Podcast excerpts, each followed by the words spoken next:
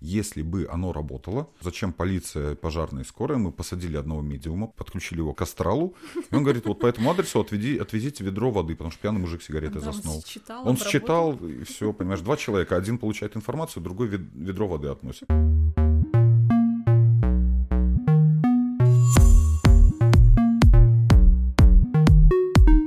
Привет, это новый эпизод подкаста «Среда» и его ведущие Виктория и Илья. Говорим о том, что нас окружает, интересует и беспокоит.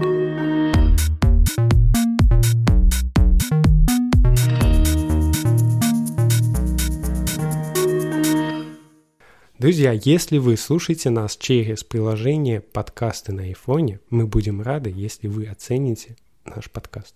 Это вторая часть подкаста с психологом Никитой Григорьевым. Советуем послушать первую часть, чтобы лучше понимать, о чем идет речь, и вообще она интересная и вам точно понравится. В прошлом выпуске мы стали говорить о нашем внутреннем голосе и откуда он у нас в голове. А есть какой-то момент жизни или возможен ли он, когда я и вот этот мой внутренний диалог, когда я могу спокойно его слышать и не пытаться от него убежать? Или это невозможно? Или мы устроены так, что мы все время хотим от него избавиться? Ну да, есть какой-то момент, когда я такая, окей, теперь я буду слушать себя и свой внутренний голос и думать, что у меня там происходит, и осознанно там разбираться, например, в этом. Как я вижу задачу психолога, это именно помочь человеку подружиться со своим собственным мозгом, потому что проблемы возникают именно когда мы начинаем этот внутренний диалог обвинять, или он начинает нас обвинять, или мы не знаем, что с ним делать, мы пытаемся его как-то выключить. Ну вот, кстати, медитация, она ну, хорошо работает, потому что она как раз направлена на то, чтобы без каких-то дополнительных инструментов выключить внутренний диалог. То есть, например, я слушаю свое дыхание, и теперь я уже чем-то, условно говоря, занят, даже банально слушанием своего дыхания. Я также могу себя пальцы считать в одну и в другую сторону. Вот, та же самая медитация, то есть выключился внутренний диалог. Но идея в том, что вот этот внутренний диалог – это единственное, что у нас есть для того, чтобы мозг сложил какую-то новую идею. То есть все инсайты, они возникают именно в этой дефолт-системе мозга. И когда мы начинаем понимать, как оно работает, что им можно управлять, что можно ну, есть прям упражнения, инструменты, чтобы там были не ненужные мысли, как все могло бы быть или как что будет, заменить их на мысли, которые относятся к задаче. И тогда мозг будет крутить не просто ту самую, как называют, умственную жвачку, а реально работать над задачей и давать ответ за ответом, инсайт за инсайтом.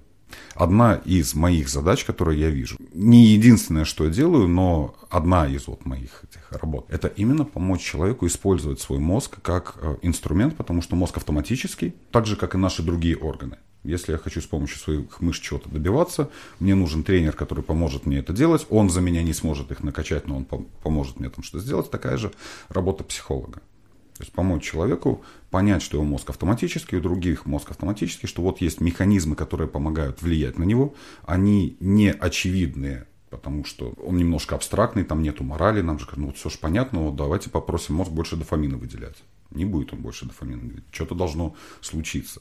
И когда мы начинаем видеть вот эти связи, которые происходят под водой, которые не очевидны, и делать то, на что реагирует наш мозг, это и превращается в жизнь, которой мы управляем, где мы можем осознанно получить больше того самого дофамина. Я видел, слышал такой пример, очень часто, что например, какая-то планерка происходит, Угу. Там людям говорят, вот какие у вас есть идеи, то что многие люди говорят, давайте сделаем наоборот, ну, скажете, задачу, которую нужно а мы соберемся только через неделю, и тогда уже будем предлагать решения, потому что те решения, которые мы предложим сейчас, они будут условно на автоматическом решении, первое, что пришло в голову, без угу. какой-либо как раз таки рефлексии и обдумывания, угу. потому что человек, то, что он выдаст первым, вряд ли будет хорошим. Угу. Поэтому теперь в некоторых компаниях даже продвигают именно такое mm. планирование, что сначала неделю мы выставляем задачи, mm. потом неделю думают люди, что можем сделать, а потом уже собираются. Совершенно верно. Совершенно верно. Мозг именно так и работает. То есть, да, есть идеи, которые на вскидку очень хорошие. Мозг как будто бы там вот... Первое, что пришло в голову. Да, у нас, у нас в мозгу как будто бы страницы Гугла. И мозг очень ленивый, он не любит лазить на вторую страницу Google. Вот. Когда он увидел задачу, у него, может быть, уже были какие-то как интеллектуальные объекты, из которых он один применил на другой, говорит, о, так можно же вот так. И иногда это бывают действительно хорошие идеи. По-моему, не, не Канеман, какой-то другой автор тоже там была книжка про интуицию, там просто была куча-куча примеров, почему вот эти быстрые идеи, они хорошие. Действительно, так бывает. Не значит, что они всегда хорошие. Но А? У Канемана вроде было. Это было про специалистов, условно, шахматов или пожарников, которые mm-hmm. настолько наработали интуитивно, да, да, да, да. уже эту интуицию. Mm-hmm. Это на самом деле не интуиция, а просто Работа по с базой сути, данных. По сути, это уже лежит там на первой странице Google у нас в мозгу, да. если я этим постоянно занимаюсь. Да. Но если это для меня новая задача, и у меня нету готовых вот этих ну, интеллектуальных объектов. Ну, интеллектуальные объекты это те самые нейросети, с помощью которых мозг собирает вообще понимание реальности. То есть стол для нас это интеллектуальный объект. То есть я знаю, что он может деревянный, на него там что-то можно ставить, что-то нельзя.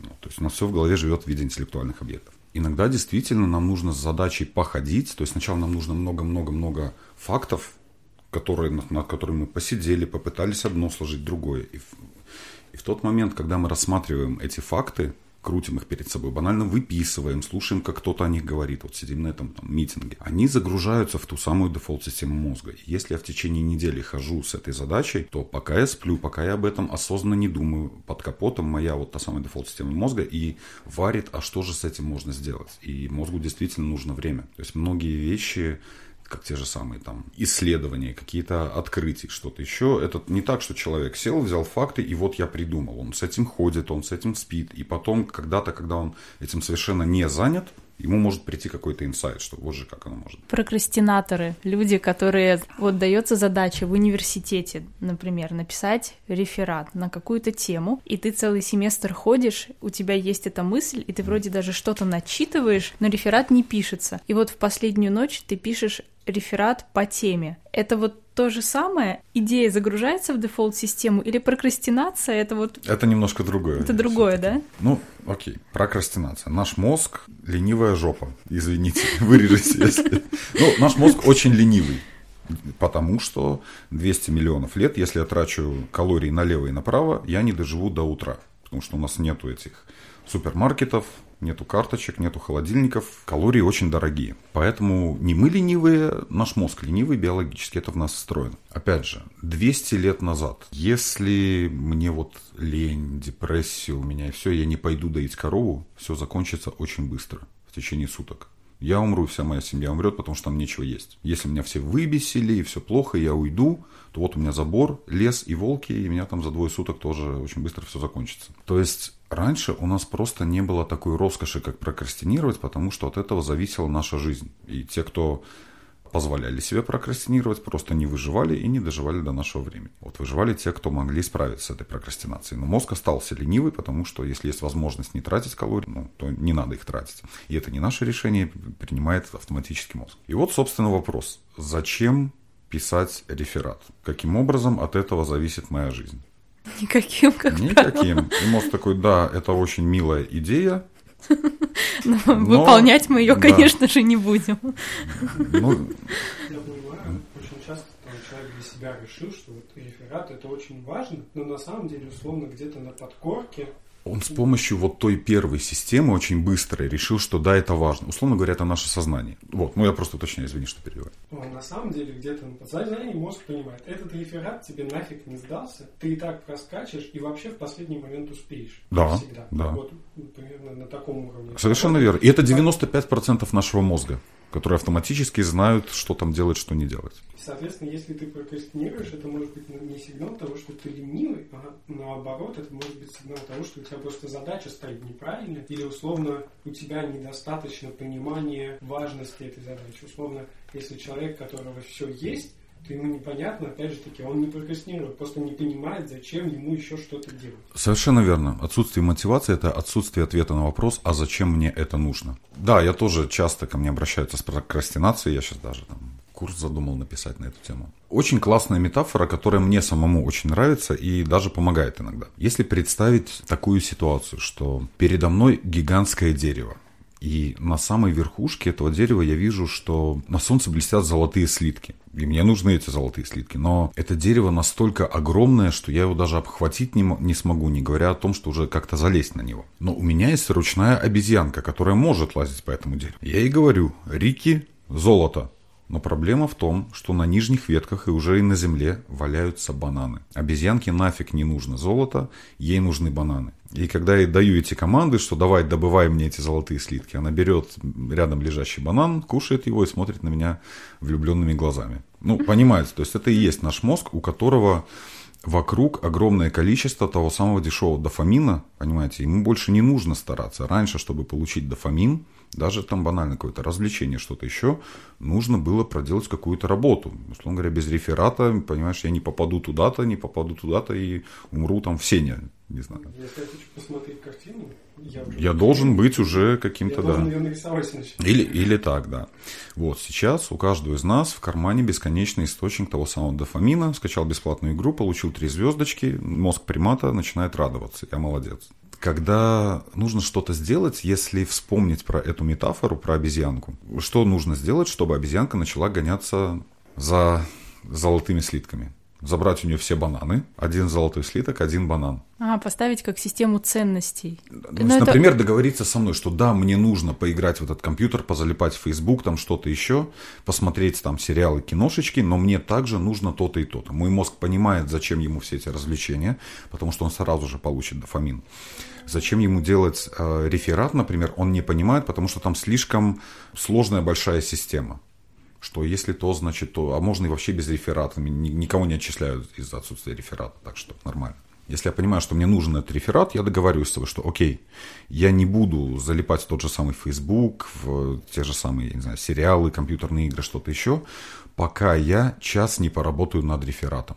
То есть обезьянка приносит мне кусочек золота, и только за это я ее осознанно награждаю дофамином. Если я позволю обезьянке делать то, что она хочет, и отдам ей все эти бананы, она не будет гоняться за теми самыми золотыми слитками, а просто есть бананы с земли. Мне нужно собрать все эти бананы в одном месте, охранять их, потому что обезьянка очень хитрая, наш мозг начинает искать всякие способы. Ну, вот мы поиграем, а потом поработаем, потому что, да, ну ладно, я успал, спать пора, а завтра же важная лекция, и начинается. То есть и это будет очень такой серьезный челлендж, и поэтому говорят, что самый наш большой враг это мы сами, то есть это тот самый мозг, который, которому наплевать. бананы. Нет, который ищет бананы. Который ищет бананы вместо золотых слитков, да, потому что ему наплевать, он нерациональный, он не понимает вот этой всей какой-то системы, ему нужно здесь сейчас. И наше вот это сознание, которое может увидеть эту логику, но не может донести ее до мозга, нам нужно реально строить какие-то ловушки для собственного мозга, чтобы обманывать его, чтобы он начал делать то, что нужно нам, потому что иначе иначе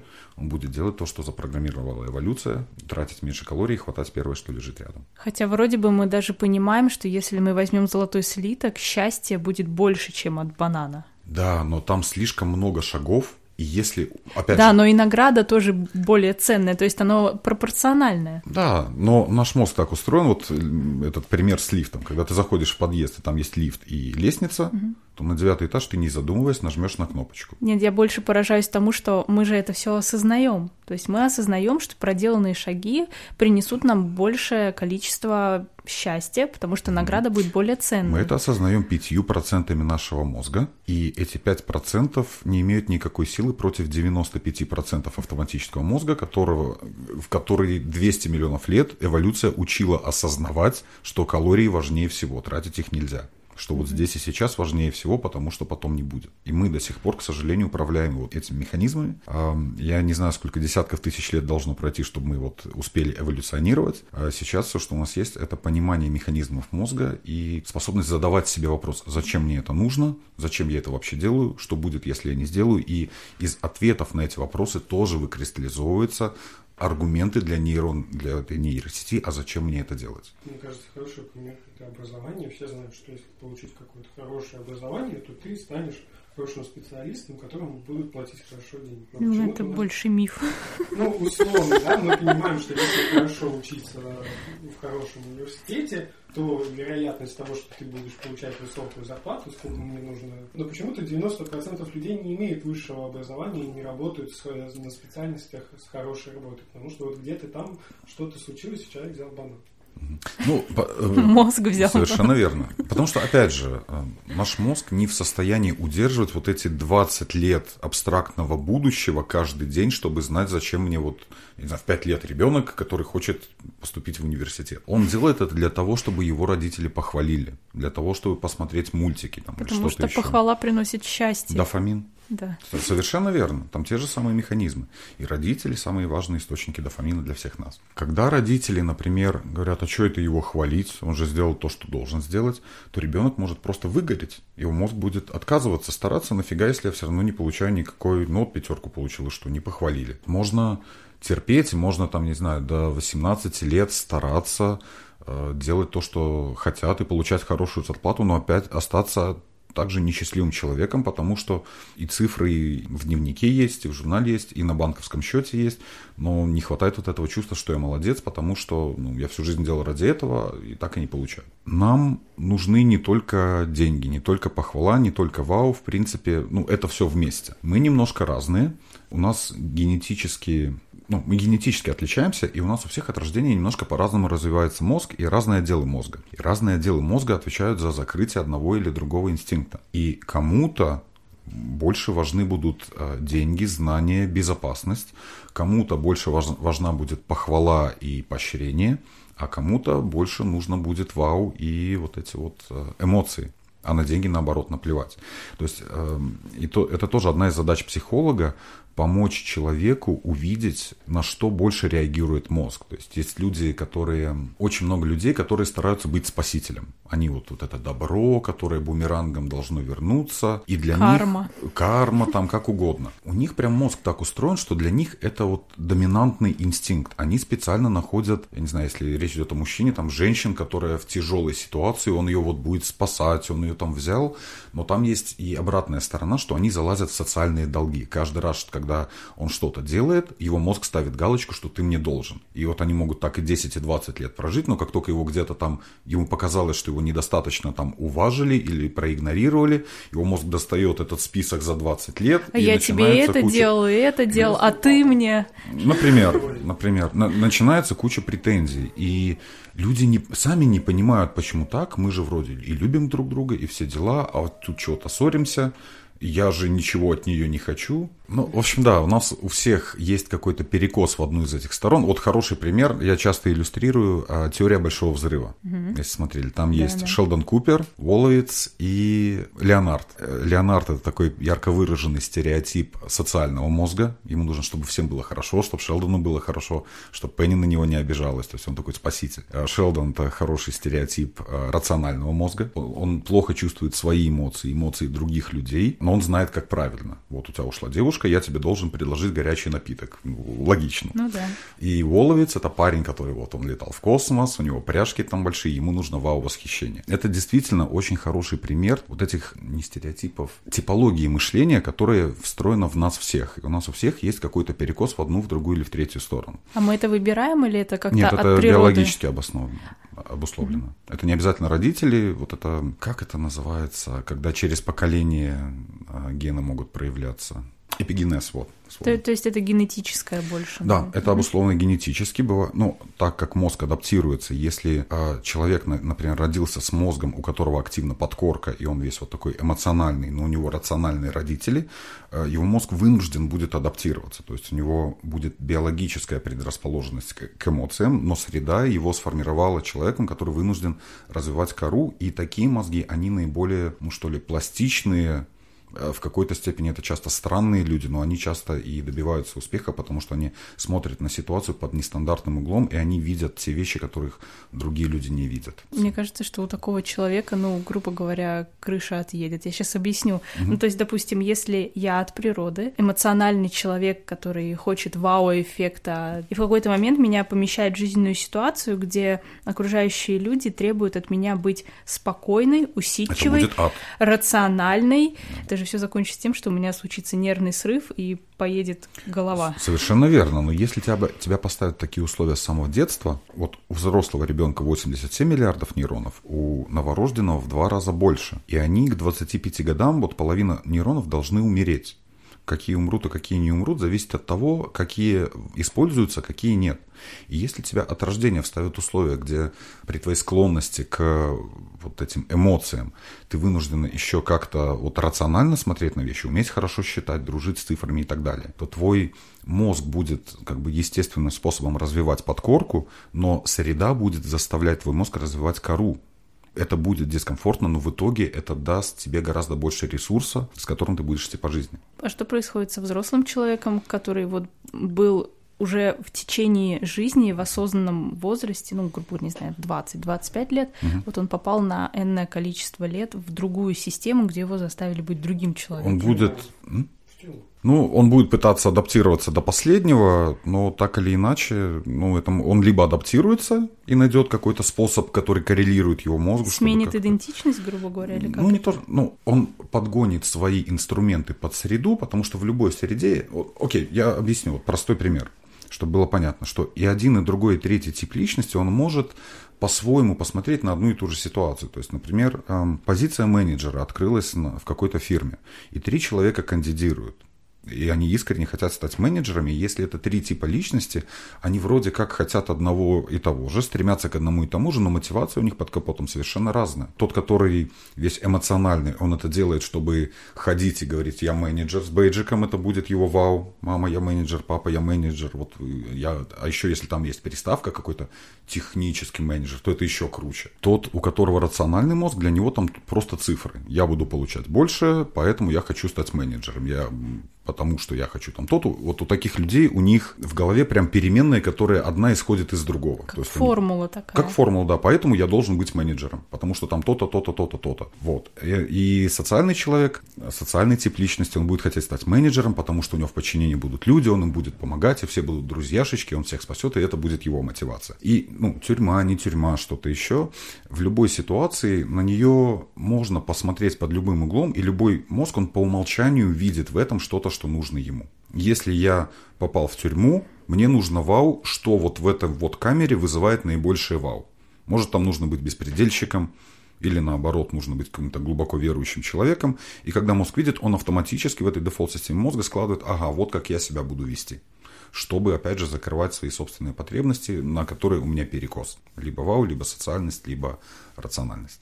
Но он же в какой-то момент не выдержит, наверное. Бывает и такое, может и не выдержать, зависит от того, как он адаптировался. Увидел ли он ситуацию правильно, просчитал ли он правильно, смог ли он получить то, что хотел. Если он действительно начал получать вау, что бы он ни делал, то вот она и успешная адаптация. Он закрывает свою потребность в там, дофамине. То есть, грубо говоря, если эмоционального человека поместить в условия, где он вынужден быть усидчивым и рациональным, если его мозг правильно считает условия, он сможет проявлять эмоции даже в условиях, которые вот он сейчас да. есть. Был хороший пример, я обратил на это внимание, Cambridge Analytics.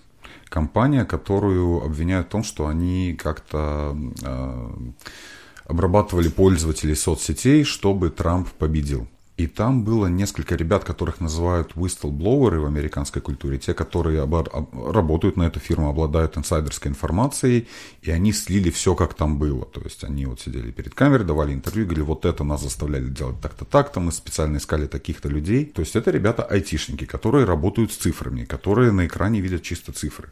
Но когда они давали интервью, у одного тут туннели, тут фиолетовые волосы, то есть по каким-то косвенным признакам можно сказать, что эти ребята, которым нужно внимание, которым нужно вау, и если они поняли, что вот в этой ну, IT в какой-то степени, ну, монотонной, скучной среде, где одни цифры, они участвуют в чем-то большом, их мозг заставил их это большое использовать как свой вау, они пошли и сдали всю эту информацию. их посмотрели по всему миру, миллион людей увидели, что вот есть такие ребята, они, ну, можно сказать, да, они делали это для добра, для какой-то справедливости, правды. Наш мозг эгоистичный, он делает все для себя. Ребятам, у которых мозг заставляет красить свои, свои волосы в фиолетовый цвет, как только у них появится возможность сделать вау из чего-то, из своей работы или из чего-то еще, они эту возможность не упустят. И если это связано с Трампом, с выборами, ну, пожалуйста.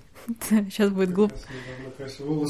Да, то есть у меня глупый вопрос. У меня вот энное количество лет назад я тоже красила волосы в разные цвета. То есть можно сказать, что я человек э, с типом вау, который... Стараюсь не давать таких конкретных, что ли, ну, диагнозов. Мы все знаем себя лучше. И когда я об этом говорю, вы, наверное, можете ну, предположить. Это не значит, что вот если у меня вау, то я не умею считать. У нас у всех выражены все три эти части, просто бывает какой-то перекос в одну или в другую сторону. Доминанта какая Ну, доминирующая часть. Ну, да, доминирующий тип личности. Бывает, э, и очень часто это такая конфигурация этих трех, вот как в РПГ есть там вот эти какие-то угу. шкалы. Вот. И она у нас может быть как в позитивную сторону, так и в отрицательную. Бывает так, что человеку настолько важно внимание, и это превращается в настолько важно, что, что обо мне подумают, что там, наоборот, мозг боится привлекать к себе внимание, и несмотря на то, что человеку внимание очень нужно, он, наоборот, его там сторонится. То есть такие уже ну, тоже проявления, которые могут привести к, ну, когда человек уже не дружит со своими чувствами, это выражается какой-то или психосоматикой, или там, поведением. То есть, опять же, если вот как-то все это обобщить и привязать к нашей теме, э, задача психолога помочь человеку понять свой мозг, понять процессы, которые он не видит, подружиться с ними и дать какие-то ну, инструменты, рычаги управления, чтобы я мог повлиять на свой мозг умышленно, а не какие-то обстоятельства, люди, или мне не нужно было искать какие-то экстремальные вещи, чтобы что-то почувствовать. Я для себя разделил психологию так на две части. Одна, которая вот есть человек, и она не пытается залезть внутрь, просто по внешним признакам пытается понять, как работает мозг внутри. Условно, там проводятся опросы. Угу. А, ну, как black box testing.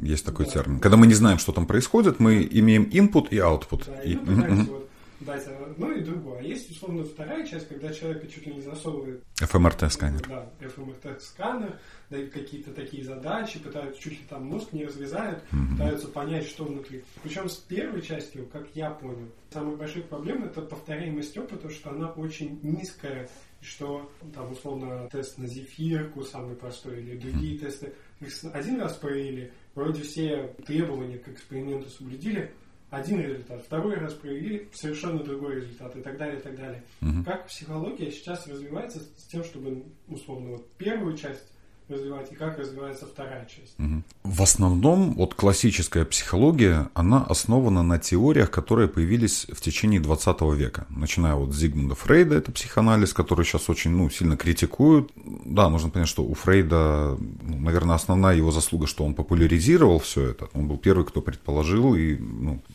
что если у человека истерика, он плачет, не надо ему мозг резать, лоботомию делать, что, наверное, там что-то вот с софтом. Вот. И большинство вот этих теорий, они были именно как э, отношение к мозгу, как, как к черному ящику, потому что у нас просто не было инструментов, чтобы увидеть, что там происходит. Да, мы понимали, что там какие-то нейроны, что там какие-то процессы. Максимум, до чего дошли в 20 веке, это ну, вот, энцефалограмма, но это такие отголоски активности мозга, это очень, там очень много шумов, и это скорее, ну вот слева там горит какой-то, условно говоря, нейрон или там там справа. С появлением ФМРТ все изменилось, и то сейчас тоже критикуют ФМРТ, потому что там и низкое разрешение, и все эти нейроны переплетены, и у разных по-разному работает. Но пока что ФМРТ это лучшее, что у нас есть, чтобы заглянуть в активный живой мозг, увидеть какие-то подсвечивающиеся нейроны. Да, нужно понимать, что мы очень много не знаем, мы только вот начали ковырять эту, как scratch the surface, как говорится, ковырять поверхность. Уже многие результаты и одни противоречат друг с другом, одни под, подкрепляют какие-то теории. Это все, ну, вот самый честный ответ насчет любой науки. Мы не знаем. У нас всего лишь, вот наука это лучшее теоретическое объяснение, которое у нас есть на данный момент. Если говорить... вот black box, она вот сейчас развивается или сейчас стараются... Нет, сейчас все больше используют именно исследования в области нейробиологии, привязывают к нашему поведению, потому что оно чем-то ну, подкреплено, обосновано. То есть, условно говоря, сейчас можно не вторгаться в мозг, есть глубокая магнитная стимуляция мозга, то есть можно временно оглушить какую-то часть мозга с помощью очень мощного электромагнитного поля. И я вот в Санкт-Петербург ездил, там есть тот такой товарищ Андрей Владимирович Курпатов, он активно сейчас рассказывает про мозг, про все вот это вот. И у него есть лаборатория поведения. Э, он рассказывал, что они вот задают опросник из там три простых вопросов про человека. Согласны ли вы с тем-то? Как вы считаете, это хорошо или плохо? Человек отвечает там да, нет, да, нет. Они оглушают какие-то его нейроны, задают те же самые вопросы, ответы совершенно другие. То есть вот мы до сих пор не можем разложить 87 миллиардов нейронов на столе и увидеть, что вот тут у нас вот связано с этим, там все слишком сложно, оно меняется в течение жизни, но вот такими косвенными или мягкими вторжениями в мозг по чуть-чуть косвенно мы начинаем э, наполнять э, свои знания, мы начинаем, вот эта картинка, она начинает более выкристаллизовываться. Там все до сих пор очень странно, непонятно, но какие-то вещи мы уже понимаем настолько, что мы можем их применять в обратную сторону. Не просто мы рассчитывали увидеть это и увидели это, а зная, как это работает, мы можем использовать эти механики, чтобы получить такой-то результат от мозга. Вот. И это выражается и каком-то и лечении Альцгеймера, и каких-то ну, практиках, связанных с обучением, запоминанием, э, мышлением и так далее. Вот. То есть началось все как черный ящик, потому что не было инструментов. В 90-х годах изобрели ФМРТ, сейчас она немножко улучшается, есть оптические способы, они ну, на животных делают то, что не могут с людьми делать, ну, чтобы понять мозг. На улитках, в частности, есть улитки, у них очень толстые нейроны, и там ну, можно вот их да, механику. Черви, ну, червей в том числе, да, да, да. Все, да. все понятно. Потому что у нас нейроны почти такие же. Да. То есть, когда мы понимаем вот механизм нейронов, как кусочки пазла, мы можем это уже применять и на людей, и на млекопитающих. Вот, и мы понимаем это все лучше. То, что мы смогли залазить внутрь мозга, понимать процессы лучше, это был большой скачок. Сейчас а, отдельная новая, как что ли, ветвь зарождается, геронтохимия, что ли. То есть они до сих пор не могут изолировать, как каждый гормон или нейромедиатор влияет отдельно на нейрон, потому что они все работают как коктейлем, и как только они дают только один нейромедиатор, нейрон начинает вести себя странно, не так, как в живой среде. И они вроде как научились создавать вот эти микромозги, которые сейчас, ну, действительно, как органоиды они называются. Это мозг, выращенный в пробирке из живых нейронов, сейчас уже встают вопросы, что, блин, они же вроде чувствуют боль, и насколько это этично или Этичные не этично. Вопросы, да. да. Но пока что это используется для понимания уже, как мы можем не физически влиять на мозг, а химически и именно вот предсказуемо и изолировано. То есть это очень большая область исследований, там очень много, практически каждый месяц какие-то интересные ну, открытия, но для того, чтобы они начали как-то применяться и внедряться в нашу жизнь, возможно, должно пройти, я не знаю, года, десятилетия. Илон Маск со своим нейролинком тоже не, неизвестно, что из этого получится, но я думаю, что мы застанем сильные перемены именно в области не просто понимания, а каких-то вещей вот из повседневной жизни, которые будут влиять на наш мозг. Как интернет уже это делает, например. Получается, есть очень много исследований, очень много, много вещей узнается и так далее, и так далее.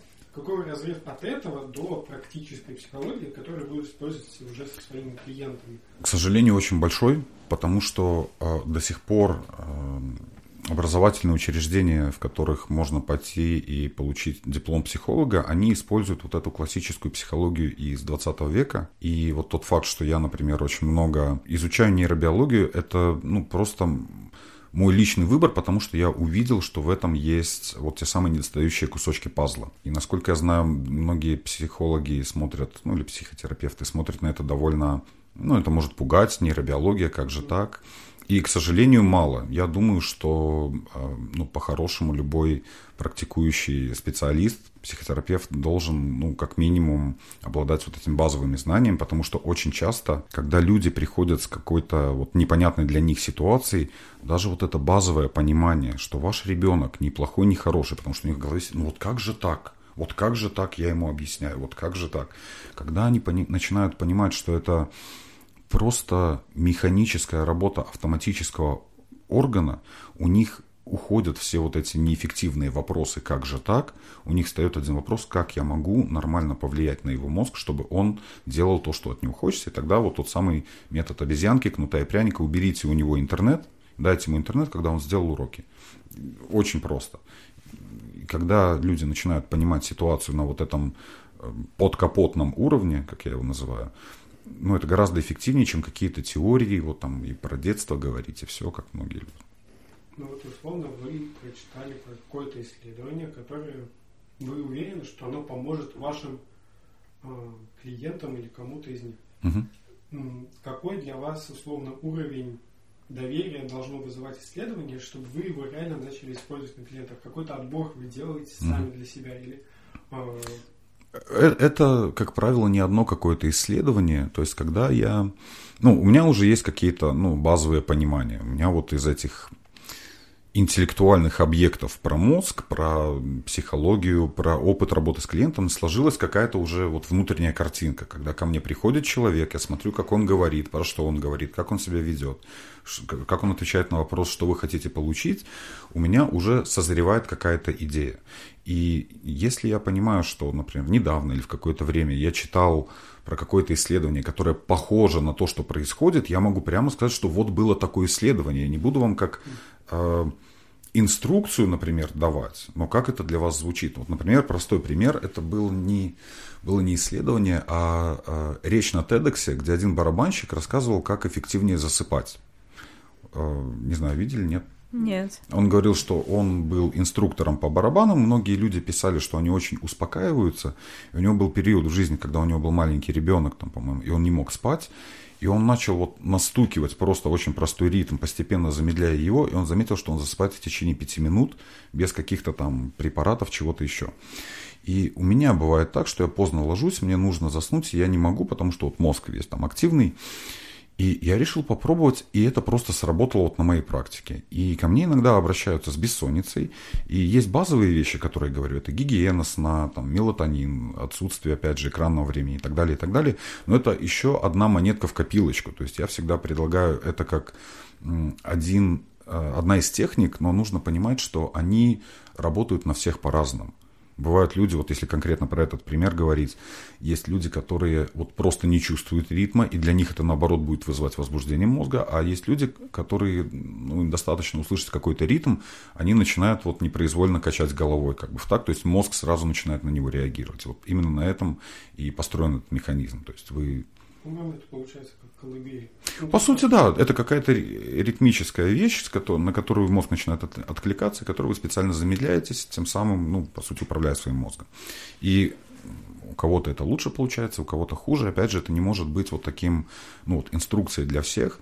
Это как одна из еще взглядов на проблему. Вот можно так, можно так, можно так. И в итоге я всегда говорю, что да, было бы здорово, если была инструкция, нам бы ее все выдали в роддоме, Теперь, если у меня депрессия, я смотрю на 237 страницу и ну, классно. Куда нажать, чтобы да, это прекратилось? К сожалению, такой инструкции нету. И а, часто, когда, ну это же не монолог, когда мы с клиентом говорим, я его спрашиваю, как это что-то звучит. Иногда он говорит, что, блин, вот я сам приходил к этим идеям, вот, но почему-то или забросил, или там не знал, что это действительно так работает. То есть э, чаще всего люди, которые вот искренне хотят решить проблему, они за все это цепляются, они у себя в голове прокручивают, и они сами уже выбирают, что да, скорее для меня это подойдет, это не очень, и потом уже мяч на их стороне, чтобы взять это и как-то применить свою жизнь, как-то ну, обработать напильником, потому что они знают свою жизнь лучше, любая из этих техник, она скорее, ну, важно понимать концепцию, а как человек ее будет применять, уже зависит от нюансов его жизни. У человека есть интуиция. Есть мнение, что творческие люди, они интуитивно чувствуют что-то, ну, типа, понимают, что вот так будет хорошо, а так нехорошо. Есть другая, типа, ну, интуиции, когда тебе не хочется идти в какое-то место, ты вот, типа, нутром чувствуешь, что что-то будет не то. Угу. У этого есть психологическое какое-то объяснение или... В общем, это как-то связано с нашими нейронными сетями или это просто как ну, бы, откуда это? На самом деле все, что у нас есть, это нейроны. Вот если нам удалить вообще все и оставить мозг живым, мы все еще будем чувствовать себя как я. Там, я не знаю, сейчас делают операции глаза, ну, слепого человека могут строить камеры, через чип подключить к мозгу, и мозг начинает видеть там картинку. Сначала пятна, потом это складывается. То есть все, что у нас есть, на самом деле, это наш мозг. Я очень большой скептик, когда мне начинают говорить, что там планета Нибиру пускает какие-то сигналы. Ретроградный Меркурий. Вот это все, да. Я понимаю, что да, самый честный ответ мы не знаем. Может быть, действительно, весь этот мир это сон Брахмы, который спит на берегу реки Вечности. И когда он проснется, мы проснемся вместе с ним. Ну, очень красивая теория, почему бы нет? Ну, их много разных. Есть еще теория эволюции, тоже теория. Угу. То есть я я скептично отношусь ко всему, что связано с эзотерикой, что какие-то сигналы откуда-то прилетели из будущего, из общего поля Земли, потому что если бы оно работало, нам нужно было бы, ну, зачем полиция, пожарная и скорая, мы посадили одного медиума, подсадили, подключили его к, к астралу, он говорит, вот по этому адресу отведи, отвезите ведро воды, потому что пьяный мужик сигареты да, заснул. Он считал, Он считал, все, понимаешь, два человека, один получает информацию, другой ведро воды относит. Ну, если бы работало. А то есть, получается, все ситуации, когда, допустим, я чувствовала, что мне не нужно идти на этот самолет и осталась дома, а этот самолет разбился, это просто совпадение, а мы это как бы приписываем как к интуитивному чувству. Задача нашего мозга найти, э, ну, сделать реальность понятной, да.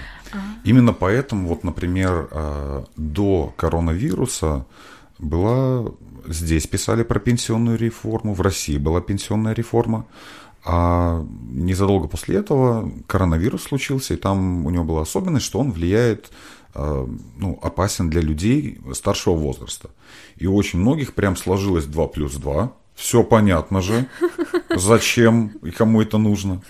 То есть, ну и куча вот этих теорий заговора, что вот эти там масоны или кто, они нам платят. По сути, э, то, что мы называем интуицией, это просто попытки нашего мозга сделать Мир понятным. Непонятное понятным, объяснить. Да, да. У нас действительно есть что-то внутри, какие-то идеи, что-то произошло. Это все такое, я не знаю, как поле фактов, поле данных, и автоматическая задача вот этой дефолт-системы мозга – это между ними протянуть какие-то э, нити, какие-то связи. Вот простой пример, как из одних и тех же фактов можно получить совершенно разное понимание.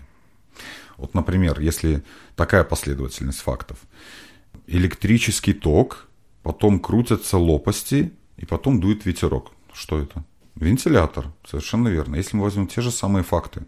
Дует ветер, крутятся лопасти, идет ток. Это ветрогенератор. То есть факты одни и те же, но в зависимости от того, в какой последовательности наш мозг их соединяет, у нас абсолютно э, разное на выходе происходит. И это происходит постоянно. И так как мир, вот реальность для нас недоступна, это все атомы. У нас нету сенсоров, чтобы воспринимать это как атомы. Мы это интерпретируем. Это стол, это стул, там, это Вася, Петя и так далее. То есть наш мозг на все вешает какую-то бирку, какой-то лейбл. То есть вот у нас есть абстрактное чувство, мы на него повесили чувство голода. Есть там чувство страха, адреналин поднялся. Мы на него повесили чувство страха. И когда происходит что-то, что мы вроде как плохо себя чувствовали, что-то мы там предполагали, и вот оно случилось, нам это нужно для себя как-то объяснить, ну вот давайте интуицию повесим. Но, опять же, если мы посадим человека и скажем, давай, включай интуицию, сколько будет стоить завтра евро по отношению к доллару, ну, то есть даже трейдеры, которые 10 лет торгуют, они теряют миллионы, потому что, ну, в ток я могу верить или не верить. Я нажал выключатель, зажглась лампочка. Неважно, как, какое у меня настроение, подготовлен я был, не подготовлен. Попробуйте точно так же протестировать интуицию. Ну, ничего не получится. Она то сработала, то не сработала. А творческая интуиция — это, получается, работа вот этой системы, которая у нас на подкорке постоянно собирает информацию, анализирует, в какой-то момент выдает тебе как вдохновение или идею, и ты ее творчески применяешь. Видимо, одну книгу почитал, она уже везде пригодилась.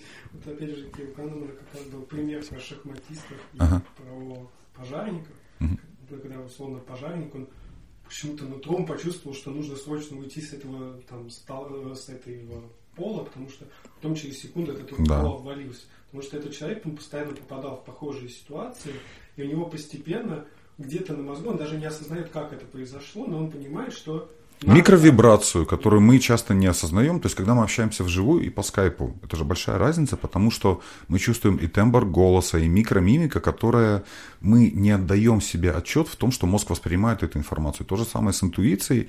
Там может быть, если человек занимается чем-то одним и тем же постоянно, он уже был и в этой ситуации, и видел, у него там на глазах товарищ сгорел, то его мозг это все складывает в неосознаваемые интеллектуальные объекты. И когда-то они действительно могут сработать.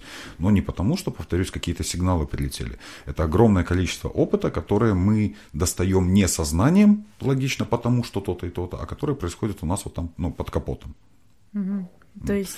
То есть такая вещь, как действительно, как ну, если ее назвать эффективная интуиция, что мне действительно что-то показалось и действительно так случилось, она есть, но она берется не из воздуха, не потому, что там бабушка моя с неба мне там что-то нашептала.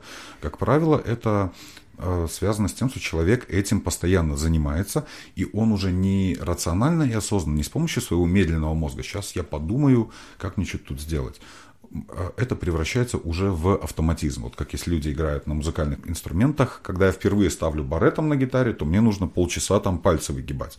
Но когда я занимаюсь этим уже несколько лет, то я даже не задумываясь, я там могу прыгать с одного барета на другое. Это тоже, условно говоря, интуиция. Когда человек подбирает или импровизирует, он не задумывается, какой мне следующий аккорд поставить. Его мозг говорит, ага, вот я уже знаю, как будет звучать этот аккорд, и сюда он подойдет. Это есть, как это... языки очень похоже. Ну, то есть в какой-то момент ты перестаешь задумываться, как должна звучать твоя фраза. Вот я сейчас говорю, я Напр- не, не Да, это один анализирую. из автоматизмов, да, да, да. И какие-то повторяющиеся вещи, которые могут выглядеть как интуиция, что рациональных способов узнать этого не было, мозг на это как-то отреагировал по тем же самым микропризнакам, микровибрациям, микротреск, которые прошли мимо сознания а, напрямую в мозг, и мозг выдал решение в виде вот этого абстрактного чувства. Что такое талант? Вот мы, да, у нас проблема, что мы играем в эти языковые игры, называя какие-то слова, мы вроде как понимаем, что мы имеем в виду, на самом деле ничего не понятно. Ну, условно, какая-то способность к тому, чтобы что-то быстрее, какой-то навык приобретать. Ну, условно, там, музыка. Склонность к чему-то. Ну да. Да, э, это э, те самые типы личности. То есть человек, у которого будет больше развита кора, можно сказать, что у него ну, даже не талант, талант, мы говорим, когда результат какой-то появился, но склонность к математике, к сложным системам, к какой-то там логике. Те ребята, у которых развита подкорка, у них, да, склонность чувствовать окружающий мир, чувствовать эмоции, как-то там двигаться особо искусно. Это вот хорошие актеры, музыканты, художники. Это те ребята, у которых развита подкорка. Но другой вопрос, вот если пос- послушать интервью с любым успешным человеком, все говорят, что талант это 1% и 99% труда. Если у меня, например, вот биологическая склонность к культуризму, вот у меня меньше жировых клеток, у меня больше эти, мускулатуры, у меня больше митохондрий, там, например, вот генетически, но я круглосуточно сижу и играю в танчики, то человек, который не склонен биологически так, как я, но он ходит каждый день в спортзал, у него будут лучшие результаты. И какой бы у меня талант не был, в реальности результаты будут лучше у него. То есть, да, есть вот эта э, предрасположенность к р- рациональное мышление, эмоциональное мышление, социальное мышление. То есть человек с социальным мозгом, он будет хорошим руководителем, учителем, воспитателем, он будет как бы чувствовать потребности своих этих подчиненных. Но если он это не практикует, не берет на себя эту ответственность, то этот талант просто, ну, если называть это словом талант, он не будет реализован, потому что, опять же, многие успешные люди, когда у них берут интервью, они говорят, что даже если такая штука, как талант есть, это тот самый 1% и 99% усилий, потому что мой мозг учится не теоретически, вот я знаю, как это все делать, значит, я талантливый, мне нужно сделать это, там, есть еще вот эта цифра про 10 тысяч часов, чтобы стать специалистом. Но она тоже условная, она скорее говорит, что там прямая корреляция с затраченным временем. Можно и тысячу часов потратить, и уже будут какие-то результаты. Так что предрасположенность, конечно, есть. И э, идея в том, чтобы увидеть ее в себе, или в своем ребенке и помочь раскрыть то, к чему организм и мозг предрасположены, потому что бывает так, что да, человек, не знаю, склонен к той же самой математике, ему говорят, что вот на гуманитарное проходное вот бесплатное там место, вот иди туда, потому что точно поступишь. И он начинает заниматься, потому что ему сказали, потому что логично обосновали. Ему непонятно, зачем он и в школе учился, и тут, и он уже выбирает путь в жизни, который никак ну, не резонирует с его мозгом, и ну, потом добро пожаловать к психологу. У меня, наверное, последний вопрос будет. Да. А это можно как-то определить вот на ранних этапах? То есть как понять, к чему у меня предрасположенность? Просто пробуя все подряд и в один момент мозг откликается? Мы все знаем себя. Мы каждый день оказываемся в каких-то ситуациях. И чаще всего, когда я вот с клиентами подробно об этом говорю, они прям понимают, что, блин, это точно про меня. Вот. Я иногда делаю ну, предположение, то есть если у человека, я не знаю, туннели в ушах, татуха на шее там, и розовый шарфик и коньки, то, конечно, я сделаю предположение, что ему мозгу нужно внимание и восхищение, ну и чаще всего это коррелирует с правдой. И опять же, если он пытается стать программистом, то, ну, может, дизайнер для него подошло бы лучше, потому что там больше вот этого вау. Я нарисовал картинку или юзер-интерфейс, и вот восхищение. Не обязательно, бывает так, что он и с помощью программирования получает. То есть вот этот э, наш радикал, это наша движущаяся, движущая сила, то, ради чего мозг готов стараться. С детьми сложнее, потому что у детей мозг развивается ну, не одновременно. У него сначала развивается подкорка, потом кора, потом созревает вот то, что между корой и подкоркой, вот это дефолт-система мозга. То есть социальность у него проявляется как раз в момент вот этого переходного возраста. Поэтому если до 10 лет попытаться определить, такой ребенок или такой, ну там можно угадать, но это все может еще поменяться. То есть наш мозг развивается до 25 лет. Так или иначе, мне кажется, что каждый из нас знает себя лучше. Э, окей, есть простой вот такой экспресс-тест. Вот чтобы, да, всем же инструкция нужна. Если расставить в э, самого страшного по самое лайтовое наказание, Э, уродство, позор или нищета? Что будет на первом месте? Вот если не, ду, не задумываться, вот, а я там куплю, это вот самое страшное. Уродство, позор. Физическое уродство, социальный позор или нищета, нету денег. Самое страшное. Самое страшное? Не знаю, социальный позор, наверное. Ну вот, э, как правило, Смотри, и правильного ответа нету. Люди, у которых социальный мозг, они позор ставят на первое место, потому что для них самое важное одобрение. Те ребята, у которых развита подкорка, они на первое место ставят уродство, потому что они же должны быть привлекательными, не дай бог. Это на втором месте. Вот. И те, у кого рациональный мозг, они на первое место ставят нищета, потому что это безопасность. Вот, рациональному мозгу важна безопасность. Ну нет, если ты красивый, у тебя куча друзей, у тебя будут деньги. Ну там уже начинается додумывание, понимаешь? То есть не самая первая реакция, она, как правильно, самая такая э, верная. Вот. Ну и опять же, я, конечно, все очень упрощаю. Там сложнее это не значит, что если там э, человек говорит, что у него там, не знаю, позор на первом месте, это значит, что он не стремится к прекрасному, не нужны эмоции. У нас у всех все это есть. Бывает так, что это более-менее одинаково выражено, даже чаще это более-менее одинаково выражено. А, скорее редкость, но в то же время какой-то более ярко выраженный талант, это когда один из этих радикалов сильно перекошен в одну или в другую сторону. Вот, то есть тогда человеку и не дискомфортно с собой, потому что он не может это закрыть с помощью других радикалов. Это заставляет его стараться, стараться, стараться в поиске того самого дофамина. Но и иногда это заставляет его добиваться каких-то результатов, именно этот внутренний дискомфорт потому что он старается, старается, старается, и в итоге вот они результаты. Это прям очень круто. Так что, да, вот многие ребята, которые хотят успеха, я всегда разочаровываю, наверное, что обратная сторона успеха – это дискомфорт. Если взять биографию любого успешного человека и почитать ее, то там можно увидеть очень много и неврозов, и демонов, что они не дружили с собой, они убегали э, от себя, работая по 12-16 часов в день, и это не гарантирует какого-то успеха, просто у них получилось. Поэтому, если вы хотите, чтобы все было комфортно и чего-то достичь, то, скорее всего, не получится.